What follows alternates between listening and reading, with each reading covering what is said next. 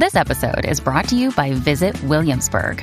In Williamsburg, Virginia, there's never too much of a good thing. Whether you're a foodie, a golfer, a history buff, a shopaholic, an outdoor enthusiast, or a thrill seeker, you'll find what you came for here and more. So ask yourself, what is it you want? Discover Williamsburg and plan your trip at visitwilliamsburg.com. Hey guys, welcome to Pursuing Jesus podcast. This is episode 21. We're talking about Lazarus and why Jesus wept. My name is Shane Winnings. I want to thank you for joining and thank you for listening. You know, we have we've done 20 episodes so far. This is the 21st and we have over 30,000 streams in the first month. And I just want to say thank you because all of this is possible because of people like you that listen. And I want to invite you to partner with us. You know, I am an unpaid missionary. I don't get a check from anywhere. And so I fully live and support my family and everything that I do. All of my ministry trips are from your generosity. All of this podcast equipment was because of your generosity. And in order to keep us going, we need monthly partners who will come alongside us and just say, Hey, I believe in what God is doing in your life and I want to sow into your ministry. And so if that's you, if you've ever felt a pull to give or maybe you're you're you're not tithing at a church, you don't have a place to get plugged in, or you want to support a missionary, uh, maybe consider partnering with me. You can give a monthly gift through Anchor, which is the streaming service we use for the podcast. All you have to do is click on the description of this episode and it should say support this podcast. Or you can go to shanewinnings.com and click give. And we're asking people to consider a small donation of $5 a month. Some people give 10, some people give 25. We have a few friends that give over a 100 or $200 a month. Whatever you are able, but we're asking people to consider a small gift of $5 a month. Also, I want to mention I am trying to raise $10,000 for ministry events this year. I'm putting on two conferences, one in Miami and one uh, in Redding, California, for youth. We're doing digital missions training. We're going to train thousands of youth on how to spread the gospel online. And so we'll be traveling, me and a small team, out to Miami, out to California to put on these events. And of course, they're going to be absolutely free for the youth. And so, you know, we have to pay for our flights and lodging and for speakers that we're bringing in and for the the building that we're using and all of the resources we're going to be needing. So that's going to be about $10,000. If you want to help us give towards that, go to my website shanewinnings.com. It is a tax deductible gift. Um, so keep that in mind. And I want to thank you. Thanks for partnering with us. Make sure you follow this podcast, hit the bell, turn on notifications so you get updates for new episodes like this one, and let's get into it. John 11 talks about Lazarus, and many people, I have heard this preached that Jesus wept because his friend had died, and they and they use this. And I want to say this first of all.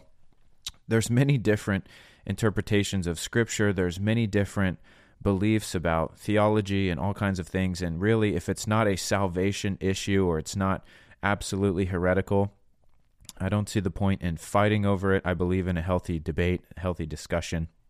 But I'm not here to tear down anyone's teaching. I'm not even here to say that mine is absolutely correct.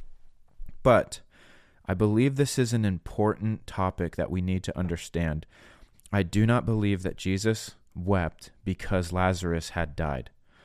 Now, the reason that I'm going to say this is because I believe the scriptures show, and the way Jesus talks and what he says shows that there is a much greater point that Jesus was trying to make that led him to weep. And the reason that I want to do this, and some people that I respect very much and love, have preached that Jesus is close to us in death, and we see that in Lazarus' story where he wept beside his tomb.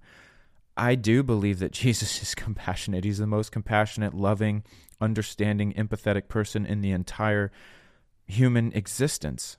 But this is not the story to use for that. And the reason it's not is because Jesus was addressing a much greater issue in people and one that we still battle today in the body of Christ, and that is unforgiveness belief. And so that's why I'm going after this today.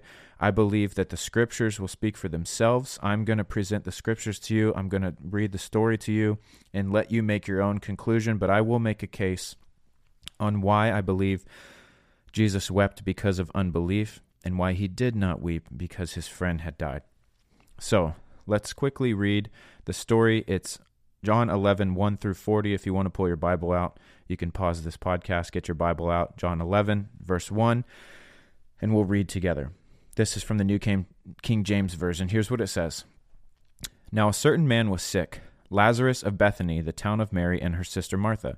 It was that Mary who anointed the Lord with fragrant oil and wiped his feet with her hair, whose brother Lazarus was sick. Therefore the sisters sent to him and said, Lord, behold, he whom you love is sick. When Jesus heard that, he said, This sickness is not unto death, but for the glory of God, that the Son of God may be glorified through it. Now Jesus loved Martha and her sister and Lazarus.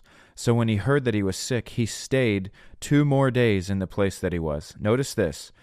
When Jesus hears that the one he loves is sick, his first response is not, "Oh my gosh, my friend, how is he doing? I need to."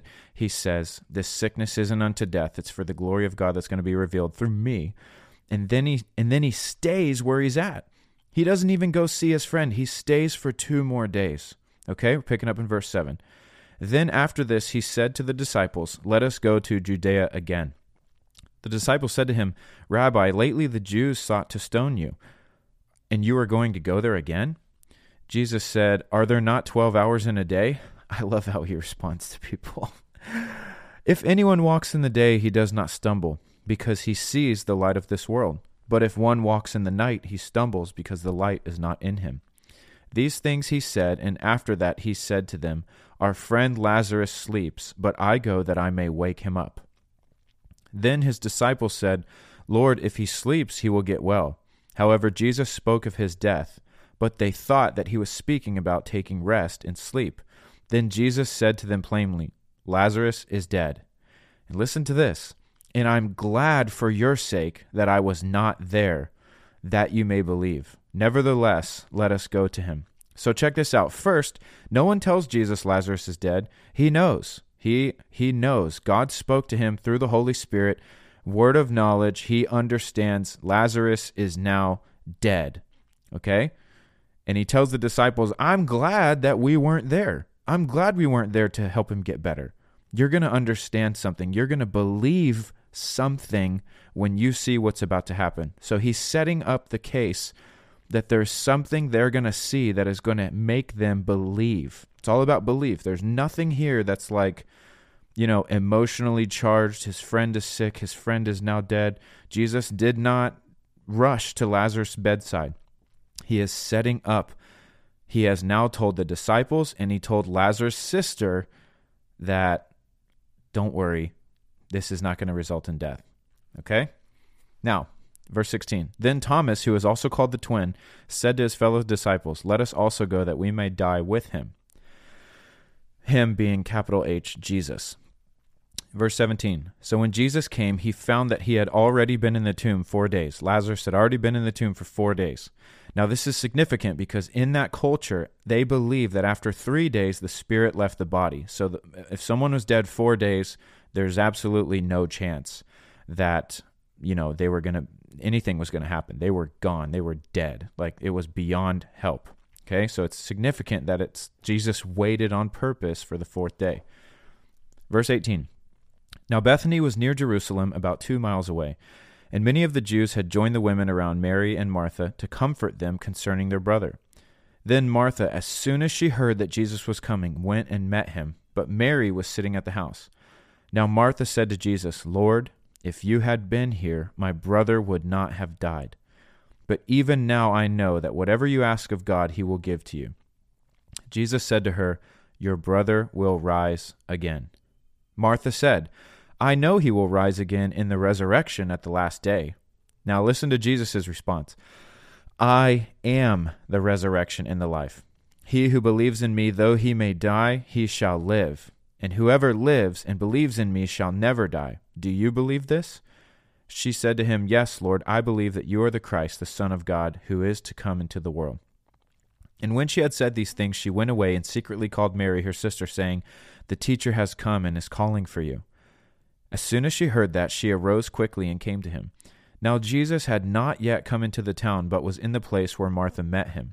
Then the Jews who were with her in the house and comforting her, when they saw that Mary rose up quickly and went out, followed her, saying, She is going to the tomb to weep there. Then Mary came where Jesus was and saw him.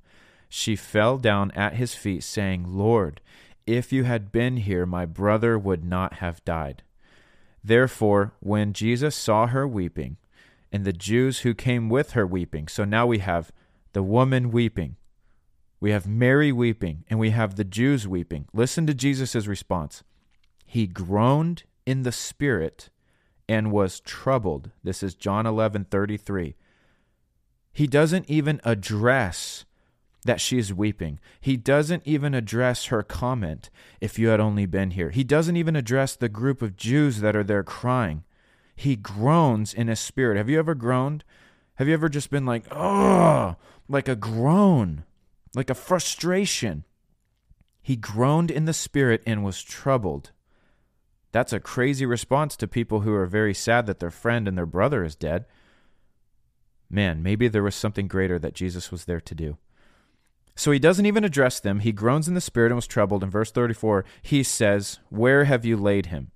Doesn't even respond to her. Lord, if you've been there, he wouldn't have died. He goes, Ugh. And he's troubled and he says, Where have you laid him? They said, Come and see. Verse 35 Jesus wept. Then the Jews said, See how he loved him. And some of them said, could not this man who opened the eyes of the blind also have kept this man f- from dying? Then Jesus, again groaning in himself, came to the tomb. Now listen to this. Jesus goes to the tomb. He's weeping. Why? Because there are tons of people around that have seen him perform miracles. There's people he told Lazarus is not going to die. He will rise again. I'm the resurrection and the life. Do you believe this? Yes, I believe it. Okay. They're crying. And listen to this. This is this is like a modern version of John 11:37. When it says some of them were like, "Could not this man who opened the eyes of the blind also keep this man from dying?" This is basically what they're saying. Jeez, are you kidding me? This guy opens the eyes of the blind. He couldn't have raised this dude from the dead. What's he doing here? He's performing all these miracles. He couldn't just raise this guy from the dead. I thought he was a son of God. I thought he was I thought he was supposed to be the Messiah. I thought he was Jesus the Christ. What's up with this? That's like how they're talking, guys. That's what they're saying. They're saying, couldn't this guy do this like he opened the eyes of the blind? What's Jesus' response to that comment? He groans in himself. He groans. And listen what he does. He came to the tomb. It was a cave, and a stone lay against it. And Jesus said, Take away the stone. Martha, the sister of him who was dead, said, Lord, by this time there is a stench he has been dead four days. She's still, she's in such unbelief that Jesus tells them to take the stone away. He's clearly about to do something. And Martha, the one who he told this is not going to result in a death, she is now giving him reasons why whatever he's going to do is not going to work. Lord, by this time there's a stench. He's been dead four days. Blah, blah, blah. Earthly wisdom, natural wisdom, human thinking, which the Bible says is sensual and demonic. It's against the way that God thinks. Listen to Jesus' response. Now, this is the sister of Lazarus. Lazarus is dead in the tomb. He, Jesus is talking to the dead man's sister at his graveside, and listen to what Jesus says. He doesn't say, Listen, I know I know it's hard. I know that you're going through a lot. I understand. Look, death it's horrible and it's hard and, and I just I'm so sorry. Look, I should I you're right. I should have got here sooner. I'm sorry. I'm weeping with you. No, guys. Jesus is compassionate. He is loving. And when we lose someone, he is there with us. But this is not our story. This is Lazarus' story, and this this happened because the glory of God would be revealed through Jesus Christ, that they would see what he was about to do. We can't copy paste this into every person that dies and says, Look, Jesus is with us. The reason that we shouldn't do that is because we take away the seriousness of unbelief. And look at Jesus' response. He rebukes the dead man's sister at his graveside. Imagine going to a funeral and rebuking the sister whose brother is now dead because she didn't believe in God. Well, we don't really like that, Jesus. But he takes belief pretty seriously. Why? Because he's not going to be on the earth forever. And he needs people to understand, like, look, I really am who I say I am. I really do the things that God has told me to do. I really came for a purpose, and you guys need to get this soon. That's why he always says, How long am I going to have to be with you guys? He says the same thing to the disciples who couldn't cast the demon out of the boy because of their unbelief. He says, How long do I have to bear with you, twisted and perverse and wicked generation? He rebukes them. And so Jesus rebukes her in John 11 40. She says, Lord, by this time there's a stench. He's been dead four days. And Jesus says, Did I not say? Now, I don't know about you, but when I was a kid, if I heard that from my dad, I was in trouble because he was referring to something he had already told me and I didn't listen. Did I not tell you to do this? Did I not tell you to stay away from there? Jesus says, Did I not say to you that if you would believe, you would see the glory of God? Then they took away the stone from the place where the dead man was laying. Jesus lifted up his eyes and said, Father, I thank you that you have heard me. And I know you always hear me, but because of the people who are standing by, I said this, that they may believe that you sent me. So Jesus is even teaching through his prayer. He's saying, Lord, I don't even need to pray out loud. I know you hear me, and I know you have always heard me when I pray, but I'm praying out loud so that the people around me can understand what's about to happen. Now, when he said these things, he cried with a loud voice, Lazarus, come forth. And when he who had died came out, bound hand and foot with grave clothes, his face was wrapped with a cloth. That was probably a sight to see. He came out looking like a mummy. Jesus said to them, Loose him and let him go loose him and let him go. And that's the story of Jesus with Lazarus. Now, isn't this interesting? That that word wept in the in the original, I don't know how to say this, uh Edakrysen. E D A K R Y S E N. Edakrysen, Edakrysen. That word is only used one other time in relation to Jesus. And it's in Luke 19:41 when Jesus weeps over Jerusalem. Here's that passage, 3 verses. Luke 19:41. Now, as he drew near, he saw the city, Jerusalem, and wept over it. Why did he weep? Was he emotional? Was he filled with sadness and grief because of some sensual reason? Let's find out. These are Jesus' words if you had known, even you, especially in this, your day, the things that make for your peace. But now they are hidden from your eyes. For days will come upon you when your enemies will build an embankment around you, surround you, and close you in on every side, and level you and your children within you to the ground. And they will not leave in you one stone upon another, because you did not know the time of your visitation. He starts with, if you had known if you had known, if you had had eyes to see and ears to hear, if you had believed, you would avoided of you would have avoided all of this. But you didn't know. You didn't have eyes to see. You didn't have ears to hear. You did not believe, and therefore this is all coming to you, and that makes Jesus weep because of their unbelief. Guys, we don't like the idea of Jesus bitterly weeping at our unbelief. But that's what's happening in both stories. We don't like the idea of Jesus rebuking us. Some people might say, "Jesus, come on, this is a this is a funeral like he's dead. He's right there and he's dead. This isn't the time for a sermon. This isn't the time for teaching. Can can you just comfort us right now? We need you to be our comforter." Listen, you don't need comfort when you're in unbelief. You need truth. Truth is what sets you free, not a hug, not the tingles. Now, don't if if you take this and think that I'm saying hugs are bad, the presence of God is wrong, that is not what I'm saying. I'm saying that Jesus takes unbelief extremely seriously. And he also takes comfort and compassion very seriously. Matthew 15:32 he had compassion on the crowd. Mark 141 he had compassion on the group. 2 Corinthians 1:3 he's the God of compassion. Psalm 34:18 he's close to the brokenhearted and saves those who are crushed in spirit. This is who our God is. He is compassionate, he is loving, he is caring, he is ever present. He is always with us. He's Emmanuel, God with us, but he does not play around with unbelief. Belief is all we have. We're saved by grace through faith. Guys, we're saved because we believe. He says, These things you'll do also if you believe. These signs follow those who believe.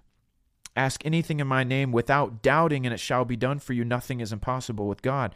How many verses do we need to understand that Jesus takes belief extremely seriously? To the point where he would rebuke someone at a funeral. Did I not tell you? You've forgotten. This is what he's saying to Lazarus' sister. Lord, if you'd only been here. And you can imagine the scene. And, and many of us would get very emotional. She's crying. Her brother's dead. She's at his graveside. She's near the tomb. She's weeping. Lord, if you had just been here, you should have been here. Lord, I can't believe you weren't here. Oh, look, you're rolling back the stone. Lord, it's been four days already. He already stinks. Oh, come on, Jesus. And he's saying, Didn't I tell you that this would not be unto death? You have gotten so caught up in the emotion of everything. You've gotten so caught up in the sensuality of seeing your brother get worse and worse and worse and pass away, and now he's been gone four days. You have gotten so caught up in what you see in the natural, you have forgotten what I have told you. And that makes Jesus weep. And how many times have we allowed that to happen? We have gotten so caught up in what we see or what we don't see or what we hear or what we're not hearing and what we're feeling. And all of a sudden, we let sensual evidence, we let earthly evidence, we let earthly wisdom, which is sensual and demonic, begin to cloud our way of thinking. And all of a sudden, we can't even see or remember the things that God has shown us or spoken to us through His Word. And we begin to pray like Lazarus' sister prayed from a place of sensuality. And I believe that there are prayers that we've prayed out of unbelief that have made Jesus weep because he said, Didn't I tell you I was always with you? Didn't I tell you that I would be before you and I would go behind you and I would hem you in on all sides? Didn't I tell you that I'm working all things for your good? Now, of course, Jesus comes, and there are times when he just comes in and he comforts us. The Bible even says that when we don't even know what to pray, when we're groaning and crying, we're praying through and interceding through groans in our spirit. I don't know about you, but I've had times when I've been on the floor just groaning. I couldn't even put words together. And I was weeping and I was travailing. I couldn't even pray. I just groaned in my spirit. The Bible says that God knows what I'm saying and He's there with me. That doesn't change the fact that if, if I'm in unbelief, the Lord will rebuke me and he wants to correct that. Because a comforting hug is not going to pull me out of that pit of unbelief. Truth will. This is what a good father does. Hey bud, I know what you're I know what you're seeing and it looks really bad and you're looking at this, but hey, remember what I've said. This word, I've elevated my word above my own name. This word is the truth, and I need you to take your eyes off of the flesh. I need you to take your eyes off of what you see and your earthly wisdom and your natural human knowledge. Your ways are not my ways. I need you to hold on to this word, or I promise you, you're going to be destroyed. Son, if you keep living for th- the flesh, if you keep living sensually, if you keep living off of earthly wisdom and knowledge, the enemy is going to absolutely destroy you because he works in that realm. He is going to try to do everything he can to throw you off. Look at the story of Job. The enemy took his family, took his health, took his resources, took everything from him. He even made it look like fire came down from heaven so that Job would blame God. Now, if you're living in the flesh, if you're living sensually, you've got a whole lot of reasons to stop believing God. But Job was a man of integrity. He knew who God was and he would not forsake him. Come on, we need to have that kind of faith where it doesn't matter what we see, what we feel, what's happening or what's not happening. We never stop trusting and believing in God. And we can be the person who would stand at that graveside and say, Lord, I know what you've spoken to me. I know you said this wouldn't result in death. I'm so glad that you're here. I know it's been four days and everyone over here is crying, but I have not stopped holding on to your word. Thank you for coming, Lord. Do whatever you're going to do. I honor you. You're the Christ. I believe that you're going to raise my brother from the dead. That is the kind of response that Jesus wanted, and he didn't get it because she got caught up in everything she saw. She got caught up in her dead brother, and that unbelief made Jesus cry. So let's be people of belief. Let's be people of faith. He is who he says he is. We have the knowledge we have the mysteries revealed to us through the Son by way of the Holy Spirit, and now we can walk in this place of faith where we don't have to cry these tears for no reason. Because how many of you know she didn't need to be crying by that tomb? She could have been standing there in faith saying, I know what it looks like and I know it looks bad, but Jesus is coming to raise my brother. He told me he was coming, and I can take that to the bank. We can still be in that place of faith today. So let's do it. Let's not be people of unbelief. Amen. Awesome. Well, hey, I hope this encouraged you. If it did, would you consider sharing this with someone else? Send it to someone else. I know this might be like a hot take or something like that, but I believe that, man, Jesus cares about our belief. It's important. If we're in unbelief, we're going to be ineffective. And just a further note, when Jesus was talking to those disciples who couldn't cast the demon out, he told them this kind of unbelief only comes out through prayer and fasting. And so if you find yourself in a place of unbelief, go on a fast. Go on a fast. I'm telling you, a three day no food fast, no food, nothing but just water, that will seriously get you guys just hypercharged in the spirit and that will cause all of your fleshly human desires and, and, and wisdom and your your carnal knowledge and your human nature to just die so that you can start to see in the spirit. Prayer and fasting at the same time not just one or the other but prayer and fasting is the only way to uproot serious unbelief. Jesus made that clear and i've seen it in my own life. It's absolutely true and uh, if you need a book on that, you need to check out The Atomic Power of Prayer and Fasting by Franklin Hall. It's like eight bucks on Amazon. So, all of that to say, man, if this encouraged you, give it a share, like it, give us a review on Apple or Spotify. Um, I'm, I'm promoting my own book that I wrote. It's a nine week devotional that will help you go from a place of fear, unbelief into faith. It's called I Will Always Overcome. Tell me that's not a, a declarative statement right there. I will always overcome because Christ is in me and he has overcome the world. It's $10. It's available on Amazon. Or you can go to my website, shanewinnings.com. You can buy it there, paperback or ebook or Kindle. Uh, Faith International University, incredible university. They've got bachelor's, master's, PhD programs. You can start a degree there. You can finish a degree there if you started somewhere else. Another amazing thing is you do school at your own pace. Take classes at your own pace, finish your homework and assignments at your own pace. You can do it online. It's incredible. Check out faithiu.edu, hit request information, tell them I sent you there, and my friend John, who's the Dean of Students, is going to help you out. We have a massive stadium event on September 3rd in Frisco, Texas at Riders Field. Used to be called Dr. Pepper Stadium. We are gathering. I'm calling for 50,000 people. I think we can do it. I think we can pull 50,000. Can we pull a 1,000 youth and parents from each state? One Voice Student Missions, Lou Engle, and Upper Room. We are all collaborating to see Gen Z be saved and to see prayer back in schools and to see God be over this nation again we are going after Gen Z that they would know the love of God. So join us. It's free.